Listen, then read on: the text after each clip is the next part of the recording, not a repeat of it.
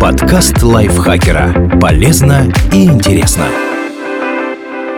Всем привет! Вы слушаете подкаст лайфхакера. Короткие лекции о продуктивности, мотивации, отношениях, здоровье, обо всем, что делает вашу жизнь легче и проще. Меня зовут Михаил Вольных, и сегодня я расскажу вам, что такое депрессия и как из нее выйти.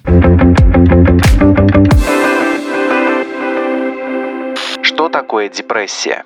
Депрессия – это расстройство настроения, которое вызывает стойкое чувство грусти, безнадежности, бессмысленности жизни. Оно оказывает влияние не только на мысли, но и на разные сферы жизни человека. К счастью, оно излечимо. Депрессия – это серьезное и распространенное заболевание. По оценкам ВОЗ, ей страдают 5% взрослых людей во всем мире, около 280 миллионов человек, а 700 тысяч ежегодно заканчивают жизнь самоубийством. Почему возникает депрессия и какие факторы увеличивают риск? Депрессия может возникнуть после травмирующего события, смерти близкого человека, развода, насилия, но так бывает не всегда. Она может появиться внезапно без видимых причин. У некоторых людей шансы выше. Из-за генетики. Депрессия передается по наследству, это связано с мутациями в определенных генах. Особенности биохимии мозга. Нарушение баланса химических веществ может быть не унаследованной чертой, а индивидуальной особенностью. Черт характера. Пессимистичные люди с низкой самооценкой более склонны к депрессии, жестокого обращения, бедности и других особенностей жизни. Каковы симптомы депрессии? Депрессия затрагивает не только душевное, но и физическое состояние и влияет на социальную жизнь.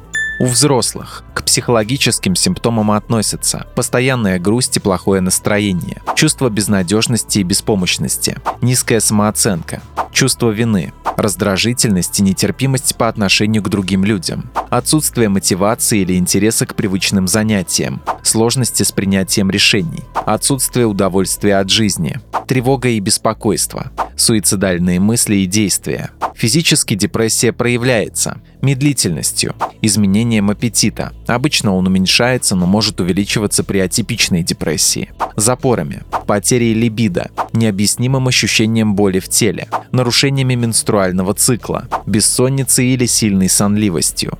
Также во время депрессии меняется социальная жизнь. Человек стремится к изоляции, избегает других людей отказывается от общения и мероприятий. Пренебрегает своими хобби и привычной активностью. У него значительно ухудшается личная и профессиональная жизнь у детей и подростков. Общие признаки похожи на симптомы у взрослых, но есть и возрастные отличия. Дети младшего возраста могут становиться навязчивыми и отказываются ходить в школу, а подростки хуже учатся, прогуливают, начинают употреблять алкоголь и наркотики, пытаются навредить себе у пожилых людей. Они часто игнорируют изменения и отказываются обращаться за помощью, а их близкие списывают симптомы на старение и другие заболевания. Могут быть нарушение памяти, изменение личности, непонятная боль в теле, стремление к изоляции, усталость, потеря аппетита, проблемы со сном или потеря интереса к сексу, не вызванные заболеванием или приемом лекарств, суицидальные мысли и чувства, особенно у пожилых мужчин. Какой может быть депрессия?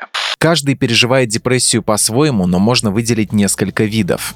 Большая депрессия – это то состояние, которое также называют клинической депрессией. Из-за нее человек чувствует себя настолько несчастным и подавленным в течение продолжительного времени, что это влияет на его личную и профессиональную жизнь. Она делится на легкую, среднюю и тяжелую. В большую депрессию входит меланхолическая, психотическая, антенатальная и послеродовая депрессия. Меланхолическая депрессия. Меланхолия – это форма тяжелой депрессии, когда человек как бы замедляется и умственно, и физически. Он не в состоянии ничего делать и чувствовать. Психотическая депрессия. При такой депрессии человек теряет связь с реальностью. Это проявляется бредом, галлюцинациями и паранойей. Такая депрессия тоже всегда относится к тяжелой. Антенатальная и послеродовая депрессия. Из-за изменения гормонального фона во время беременности и в течение года после родов риск депрессии повышается. Во время беременности ее испытывают около 10% женщин, а в первые три месяца после рождения ребенка до 16%. Дистемическое расстройство. Дистемия – это длительное снижение настроения. Она похожа на большую депрессию, но с менее выраженными симптомами. Депрессия при биполярном расстройстве. Большую депрессию считают униполярной. Это значит, что у человека настроение только со знаком минус. Это главное отличие от биполярного расстройства, при котором есть чередующиеся фазы – мания или гипомания и депрессия.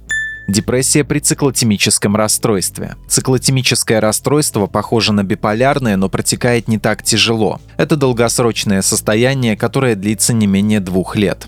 Сезонное аффективное расстройство. Сезонное аффективное расстройство – это расстройство настроения, при котором теплые месяцы переносятся значительно лучше холодных. Считается, что такая смена связана с уменьшением количества солнечного света. Из-за сезонного расстройства в течение многих лет зимой может быть плохое настроение. Также может хотеться много спать и переедать, особенно сладкое предменструальное дисфорическое расстройство. Это сниженное настроение во время второй фазы менструального цикла. Содержание гормонов меняется, и женщина может становиться грустной и раздражительной. Другие депрессивные расстройства. Депрессия может возникать из-за приема психоактивных веществ на фоне хронических болезней и как побочный эффект некоторых лекарств. Как отличить депрессию от горя?